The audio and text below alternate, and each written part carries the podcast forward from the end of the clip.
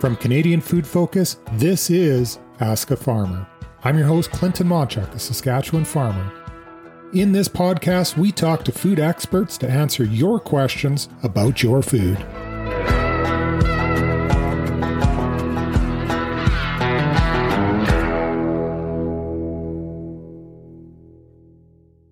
Welcome, everybody, to the podcast. Today, we're going to be talking about how the agriculture industry manages our plastics. We produce many different products that obviously we consume as consumers, but we don't always think about the primary producer and the role and some of the plastics that we would use on the farm. To protect the environment and manage some of these different aspects from primary production, we use these plastics, but we also recycle them. And today we have with us Barry Friesen from Cleanfarms, who's going to tell us a little bit more about this. So, Barry, how are you doing today? I'm doing great, and it's a pleasure to be here, Clinton. I really think this is an interesting conversation because a lot of consumers don't fully understand uh, what the industry goes through in an effort to make sure that we actually do our part on protecting the environment when it comes to plastics and some of the the inorganic wastes. So before we get into that, do you want to just give us the, the listeners a little bit of a background of Barry? So uh, my name is Barry Friesen. I live currently in Toronto, Ontario pretty much claim the country as my home. the, the, entire country. I was born in Vancouver, moved to the East Coast, Prince Edward Island, where I partly grew up. And then uh, when I went to university, I went to Halifax and I stayed there for 22 years. And then migrated over to Ontario. I'm a professional engineer. Uh, my expertise has been in waste resource management for many, many years, really since 1995. And uh, my first job was on a farm in Prince Edward Island where I worked on a dairy farm. Oh, wow. And so I draw a little bit of experience from there, but uh, albeit I don't farm, but we service farms and we offer solutions to farms across Canada, uh, the country. And we actually operate coast to coast from Vancouver Island to Newfoundland. So, one of the things that kind of intrigues me a little bit that Cleanfarms, who does a lot of the background with recycling and, and some of the programs we're going to talk about, here in this podcast, it's not technically a company. Can you explain that? Technically, we are a company, but what we are is we're a not for profit incorporated organization. And uh, we don't produce products uh, where we classify ourselves more as a facilitator of things because we're a not-for-profit or we've been granted that status by the government so you know we're federally incorporated so that we can allow our members who are all really producers of products can get together. They're all fierce competitors in the marketplace, but when they come to the Cleanfarms table, they're all equal, regardless of the size, regardless of what they produce. They're here to, to do a good job, uh, the, the proper job of paying for the collection and recycling or and or safe disposal of products that are generated on the farm we help facilitate it. And we as a not-for-profit we don't own anything other than say the computer and you know the software that uh, we manage our programs with. And we go out to market for contractors the competitive industry to get us the best prices and the best service possible to to do the job of collecting these materials having them recycled and in some cases they can't be recycled safely disposed but the, the bottom line is that it's properly managed in the most environmentally friendly way. Your members are actually the producers of the products that are getting recycled, correct? That's correct. Yeah. Yes. So so there was like a collective group that got together and, and realized that we need to do better for the environment, right? And and trying to figure out a way to do this. So these companies uh, have gotten together and, and fueled this initiative. Is that how the funding model works then that you do this or is it a fee for service? Uh, like how does that work? Just just so I understand. We like to consider ourselves as the blue box for the agricultural industry. And uh, our funding model is very similar to other programs, stewardship programs like us, so a lot of people are familiar with if they buy a new tire in Canada, virtually every province has a program. Buy a tire, you pay an extra fee, and that fee goes to a company that will collect and recycle that tire at the end of its life. Same thing for computers, oil and oil containers and filters and all those uh, sort of things. They're very common in the consumer realm, not nearly as common in the agriculture realm. Having said that, the pesticide industry got together many, many years ago and actually started in 1989 to fund and organize the collection and recycling of small containers. And when I say small containers, they're typically 10 liter plastic container. And uh, they've been doing that since 1989. They realized as that program grew, they added a collection called the Obsolete Pesticide Collection Program, which was collecting unwanted pesticides across the country. And they offered that program in provinces every every so often. But they saw that what was happening since 1989, all these other programs are starting, and both the general public and the government wanted more. Pesticide industry came together voluntarily to start this program, but other parts of the agriculture industry, eh, the inputs industry, and particularly the plastic products that are being used across the farms and farms across the country, that industry realized that something else was going to happen and they were going to have to do something. And it's no longer a nice to have or a voluntary program. It's going to be a must have. And so that's when Clean Farm started. So we launched in 2010. The pesticide industry gave us, and we took over the small container collection program and the what at that time was the obsolete pesticide program offered every four years in every province. And we took it over. And essentially, our, our job was to go forth and multiply. Start to bring in these other industries um, make an economy scale, make this more efficient, do a better job, and collect more materials. Because that's where the world is going. And what we're seeing, if you fast forward to today, the world as a whole has a plastic challenge. In some cases, a problem. There's very little collections of a lot of plastic products. There's very little recycled content and a lot of plastic products. And there's a lot of plastic litter. And, and so what the industry have realized is they wanted to be ready, and that's why Cleanfarms was was formed and, and launched in 2010. Take over those existing programs, start to multiply, and get set for these mandatory programs that are starting to pop up across the country. We now have four provinces in Canada that have mandatory programs. Saskatchewan, for instance, it's mandatory that if you sell grain bags into that uh, province, you have to have a program to take it back we're there and we're ready. We were already operating there with our other programs. Now we could add this to our roster of programs. Manitoba has regulated not just grain bags, but all kinds of other programs, including our existing ones. Prince Edward Island now has a program for most of the agricultural plastics, and Quebec has gone one step further, and virtually everything that is plastic on a farm is regulated. We used to say everything but the kitchen sink. Hmm. If the kitchen sink was wrapped in plastic, that would probably be there too. be recycled too. Okay, Barry, you've mentioned a few different things here that in terms of some of the stuff that you would recycle. So you mentioned small containers that have pesticides in them, so herbicides, fungicides, insecticides. But then you also mentioned things like grain bags, grain or seed bags. Just for our listeners to understand what what are some of these things? You know, it's it's funny, Clinton, because a lot of people have seen these materials and have no idea what they are.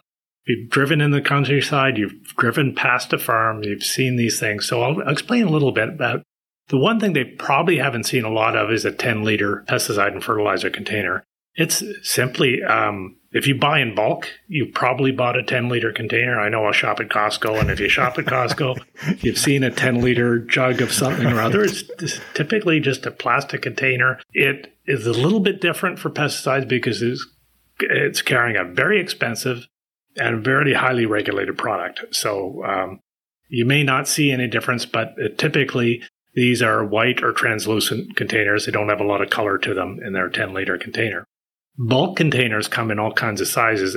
You probably have seen them. You've seen what we used to call a 45 gallon drum. It's typically all plastic these days. Goes all the way up to these cage totes. There's these um, wire cages with uh, it's a rigid plastic bladder that's inside of it, and it contains uh, the chemical inside of it. It might be pesticides, might be fertilizers. These are widely used on farms across the country. Some of these other products, a grain bag, not really a bag. It's really a long tube. And uh, they come in sizes from about 200 feet long all the way up to 500 feet long. They hold grains and oil seeds. they hold a very expensive product, a 300 foot long bag that may be 12 feet wide and it's not perfectly round, it's slumped in, might be carrying $125,000 worth of product.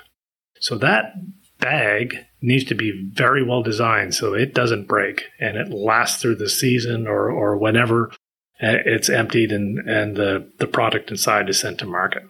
Very similar to a grain bag is a silage bag. That uh, silage bag will hold hay that is put in there.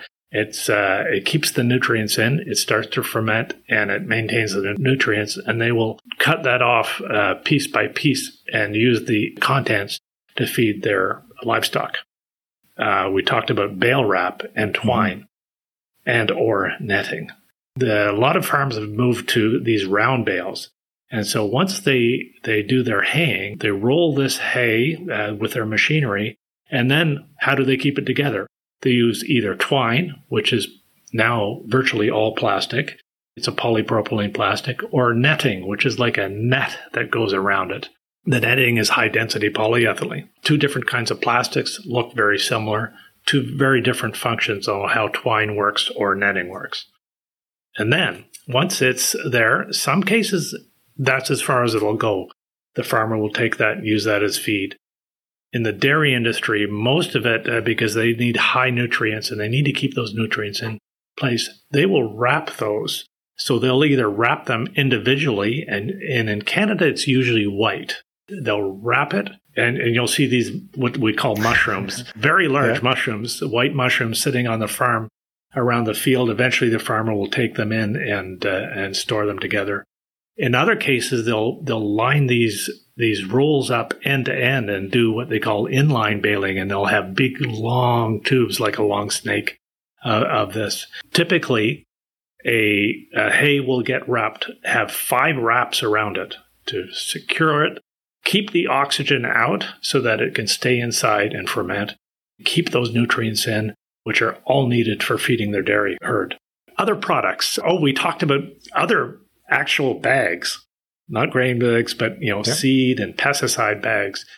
Typically, now I say typically because there are some different products that come in different sizes, but typically it, it started with uh, the typical 50 pound bag in metric 22.7 kilograms. And those bags are typically multi walled paper bags, sometimes lined with plastic, sometimes not, depending on what the product mm-hmm. is. That's a big part of it. Then there's bulk bags, and those are typically polypropylene. They're actually a woven bag. So they, they make the uh, polypropylene in strands and then weave, to, weave them together to make a very, very strong bag and those will hold up to 1,000 kilograms of product, depending on the size of the bag. I'd like to talk about one other product, and this is kind of an exciting one, and this is maple syrup tubing. Quebec has 95% of Canada's market for maple syrup. It comes from maple trees.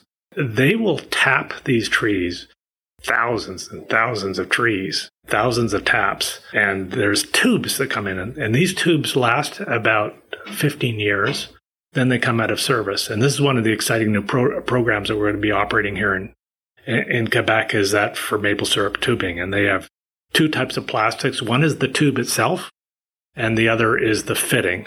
Two different types of plastics. We'll be collecting those, sending them for recycling. There's other types of plastics in the horticultural industry as well that we're going to be dealing with as, uh, that we currently have only done in pilot programs from greenhouse film to drip tape uh, used uh, in the horticultural industry and some other types of plastics as well. It just goes to show how wide and uh, widespread the different types of tools and products are available. And our job is going to be to manage these on behalf of the farmers and uh, because we want them to farm and let us take care of the, the rest. Just prepare them in the right way and take them back to, to the depot and we'll take it off their hands. You touched on some of these programs, and I can see where it might start to get a little bit confusing. So, you touched on the mm-hmm. fact that you have the small container program, right? And then the discontinued yep. use pesticides that farmers may have that want to get rid of them. But then you mentioned there's there's some of these other sideline programs, and you mentioned grain bags, say in Saskatchewan, and some all the way to everything in, in Quebec. So, how many programs are there that are kind of under your management for trying to recycle and, and properly dispose of? Well, uh, that's a good question because it's a little bit of a complicated answer because it varies on the province that we're ha- happening. So what we have now is we have our slate of permanent programs that we operate that, that are voluntary in almost every province, and that includes our small container program. And we've also expanded to include all the way up to a thousand liter IBCs, uh, those caged totes. Yep. Yep. They're all part of our program, so you can take them back, uh, all of those products to, to retail for a collection. In most provinces, eight of the 10 provinces, and that is Alberta to uh, Nova Scotia. We, we haven't launched yet in BC and Newfoundland, but these are for seed and pesticide bags. Small containers, bulk containers, seed and pesticide bags can be taken back to agriculture retailers and we'll take them off their hands and for recycling and or safe disposal. Fourth program is our it's no longer the obsolete pesticide programs, it's the unwanted pesticides and animal health medication program that is offered in every province, including BC and Newfoundland and Labrador, every three years in every province. The three year cycle is something the farmers like. It's a very expensive program to run, and people don't necessarily have unwanted pesticides and animal health every year. Right. So those are offer, offered almost in every region. And then comes the regulation. So Saskatchewan, it's mandatory on the grain bag program. Manitoba, it's a host of different products, PEI and Quebec. And then on top of that, we're now operating some pilot programs in various areas, getting ready for this mandatory requirement. If people think that, okay, there's uh, I'm tired of government regulation and and whatnot. The reality is we need a level playing field, and sometimes there's no replacement for good regulation. And I say good because mm-hmm. it needs to be properly well thought out and uh, not have an overreach. Right. The key here is farmers want to farm. They want to produce the product. They want to produce food for their customers. They don't want to produce waste plastics. Yeah. So we're there to solve that issue for them and uh, so that they don't have to think about it. All they have to do is once they have these waste products, prepare in the proper way and take it back or or in some cases will actually pick up on the farm. Most of the time they have to go to a depot for mm-hmm. it. So the key here is that we're offering a solution to farmers, an environmentally friendly solution that uh, they should take advantage of because it's included in the cost of their product or in some cases a fee at retail. You touched on two different things here, and and uh, one was the recycling side, and the other was the safe disposal. Because you're right, there are some things that you know farmers or ranchers might have had on their hands, and, and you mentioned the medications uh, that might be on an animal agriculture farm that they haven't yeah. used for a long time. And so, what mm-hmm. is that program, and, and just how does that work to safely dispose of that? Well, that program is relatively simple. When we operate a, a, collection depot, these materials, either leftover pesticides or animal health products, once they become waste, they get classified as a hazardous material and a hazardous waste material, and they have to be operated because it's little bits of chemicals and pro- medications. You bring them separately in their original packaging. We will take them off the, the farmer's hands. And because it's so many different things, not technically feasible to recycle these materials right. into new right. products because a lot of them are very old. Mm-hmm. Yeah. So the key is we find places to to destroy them through high temperature incineration, okay. and the, that's the key here is that uh, they properly manage at the end of life because because they're classified as hazardous, they can be hazardous material and uh, they have to be safely handled, safely destroyed, and uh, and they're not safe sitting in a shed in a farm in a deteriorating container. Yeah. So we ask farmers, bring it in. We'll take it off your hands. The beauty, free of charge to the farmer. Yeah. We're collecting those. You know, some of the manufacturers don't exist for those products, but we'll take them off their hands. And that's why the industry is so keen about this program. We want to make sure that it's safe and reliable, and uh, and we get rid of these so they, they don't exist anymore. There's a program that's out there in terms of unwanted medications as well, right? Where you yep. can take them back yep. to, to, your pharmacist or your, your doctor's office, wherever exactly. it happens to be. And, and I think it's a great program for farmers to have or consumers in terms of medication to make sure it doesn't fall into the wrong hands, right? Yeah. You just want it to be disposed of properly. So, and at the end of the day, sometimes we end up in the same disposal lots as, as they, because they're also collecting yeah. uh, these old materials that are, that are hazardous waste as well. Which would, which makes sense, right? So switching back over to the recycled side of things. So where are the recycling markets for this? I know there's a depot that's close to our farm, but I have no idea where it goes from there. So where where's that next process? It all depends on what the product is and uh, what what we're collecting, and uh, and I can tell you right now, as we speak, recycling is in a huge flux. It's changing and growing, and we don't have nearly enough depots for them to take it. But uh, if I start with our container program for pesticides and fertilizers, those uh, there's a couple of different places where they go. We've got three main recyclers one is Curtis Construction, and they're located in Aitkin, Saskatchewan. Oh, wow. And, okay. and most of the small containers from uh, Alberta and Saskatchewan end up there. Where, and what they do is they'll shred and do a sort of a first wash or cleaning of these that plastic. And then now that plastic is consolidated and we can fully load 53 foot trailers and send them to, to markets. Most of that material goes into uh, drain tile usually used on the farm. So yeah. farm drainage drainage tile. In Manitoba, the uh, our current contractor is Miller Environmental, and uh, in St. Jean Baptiste in, in Manitoba, south of Winnipeg, the containers end up there. We also have our bulk containers that are collected, and there's several contractors we have across the prairies that uh, will collect and recycle those materials. And they do the same thing. They clean it out. These are not Kool Aid containers, so we have to have special handling mm-hmm. and requirements and special disposal for any liquid waste that's coming out of there or during the washing process. So, so that material, all of those, that plastic ends up into farm drainage tile. In the east, uh, Ontario, Quebec, and the Maritimes, most of we have several contractors uh, that that run it. Most of it ends up in one location in Quebec, where they again do much of the same thing. Does any of this recycling plastic actually get made into some of the same plastics that farmers would then use again in the future? Ultimately, we want a new container made from an old container. We've done a considerable amount of work to remove the chemical and the odor from this plastic, pelletize it, and make a brand new container out of it. And that's where hmm. most of the world is going.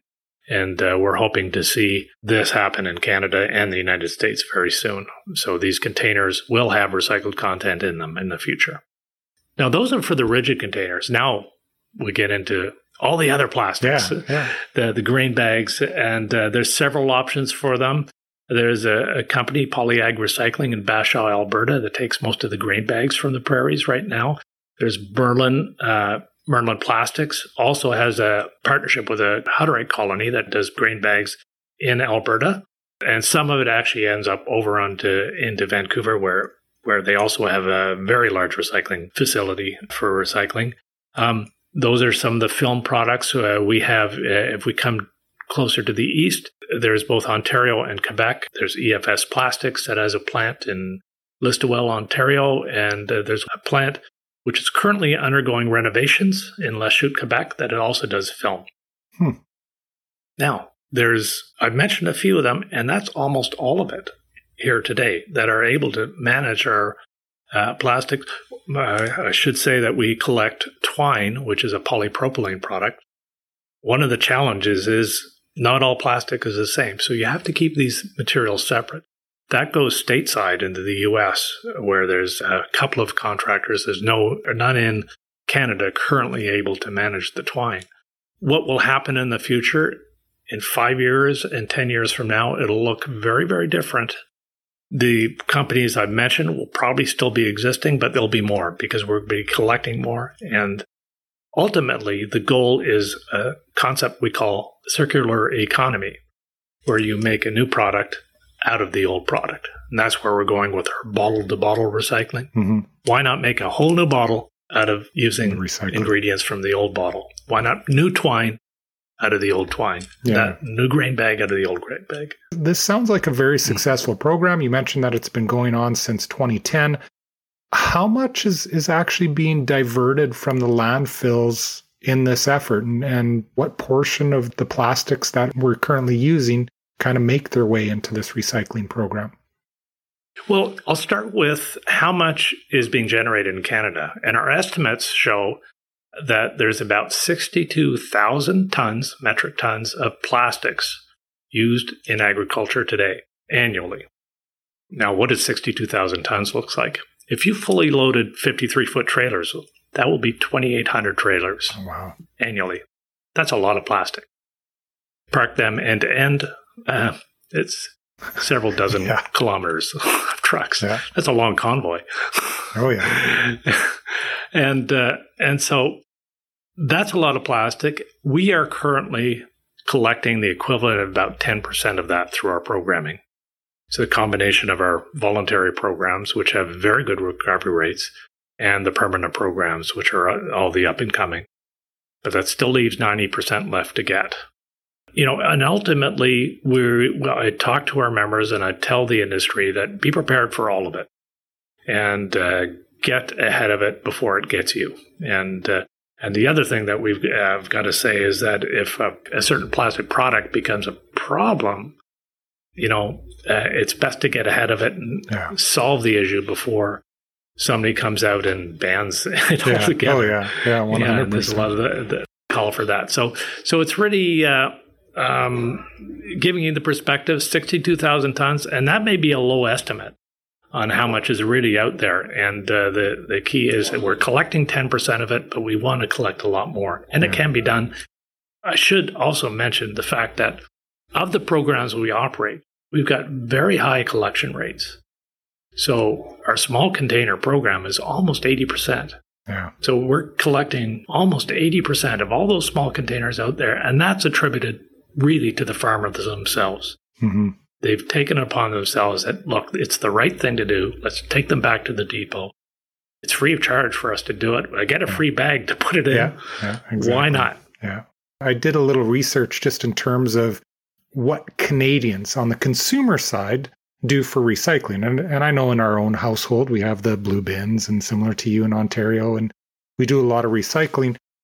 But I was surprised to see that in Canada, only 9% of our total plastic gets recycled. So, based on your numbers, the farmers are actually doing slightly better. And, and obviously, you know, there, there's room for improvement. And I like hearing that, that number of 80% of the containers being recycled because I just think on, on our farm, that's one of the critical things that we like to do is recycle those.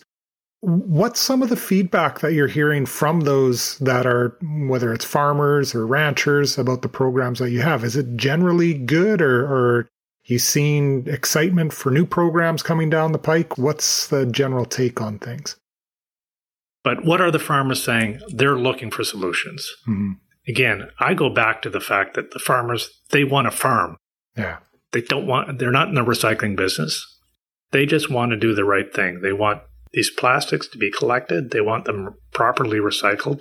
We've heard way too many horror stories or about, you know, I followed a recycling truck and went straight to the landfill. And Saskatchewan transitioned back in the early 2000s from uh, municipal collections to uh, uh, retail collections. Alberta and Manitoba are just doing that right now as we speak. This uh, coming year will be the third year of a three year transition into collecting at retail as opposed to municipal.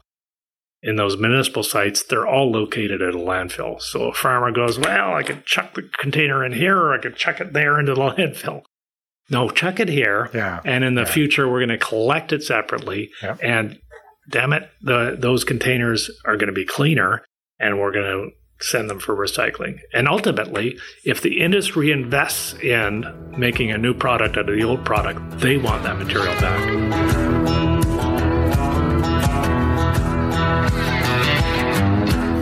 So this leads us to the uh, Fun Farm fact, and, and the Fun Farm fact of the day is actually based on Cleanfarms data. In 2022, Cleanfarms kept nearly 6 million kilograms of plastic out of landfills and the environment. So, one of the questions that, you know, just thinking of how you're operating and some of the things into the future, do you do any research on new ways to do things? Are you trying to look at uh, ways to reduce your carbon footprint? Or are there some of those things that Cleanfarms is looking into doing more of? Yes, we've done a lot of that. We've gone as far as actually we have a program here. We now have about 20 staff. Uh, we're located from Lethbridge, Alberta to Victoriaville, Quebec. And we actually monitor A, what we do as a company, but we also uh, monitor individual folks.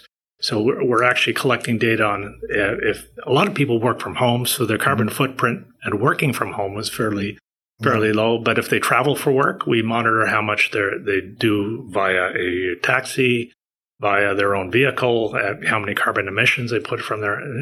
Why are we collecting that data? It's really to try and do a full tally of what our uh, carbon footprint is as as a company we're looking for ways to reduce that, uh, you know, both, both individually if we don't have to travel or if, you know, I, am fortunate. I walk to work most days. we recycle in our office. Um, you know, our bigger footprint is really what, what uh, we facilitate our operations as being.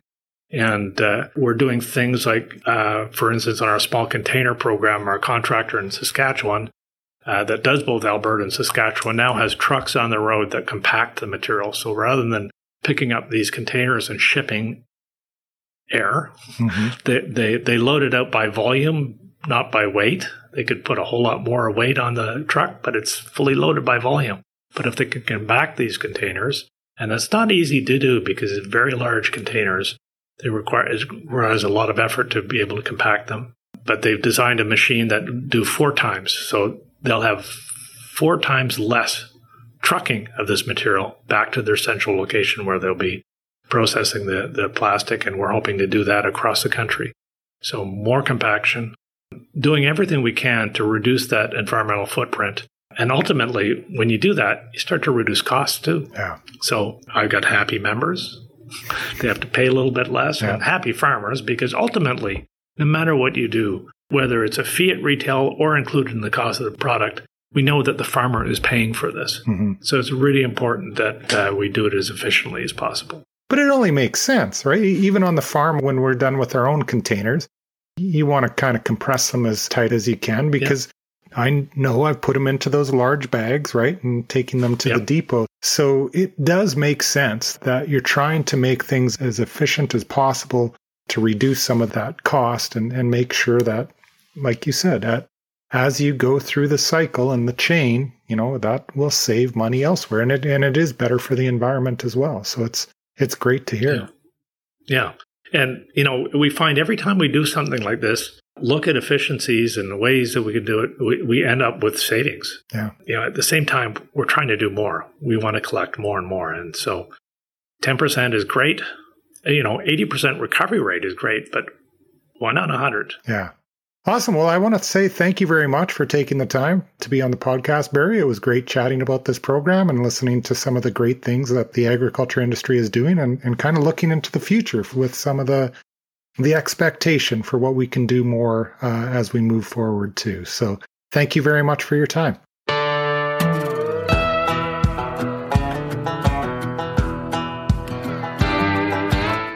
I want to thank you for taking the time to listen to our Ask a Farmer podcast.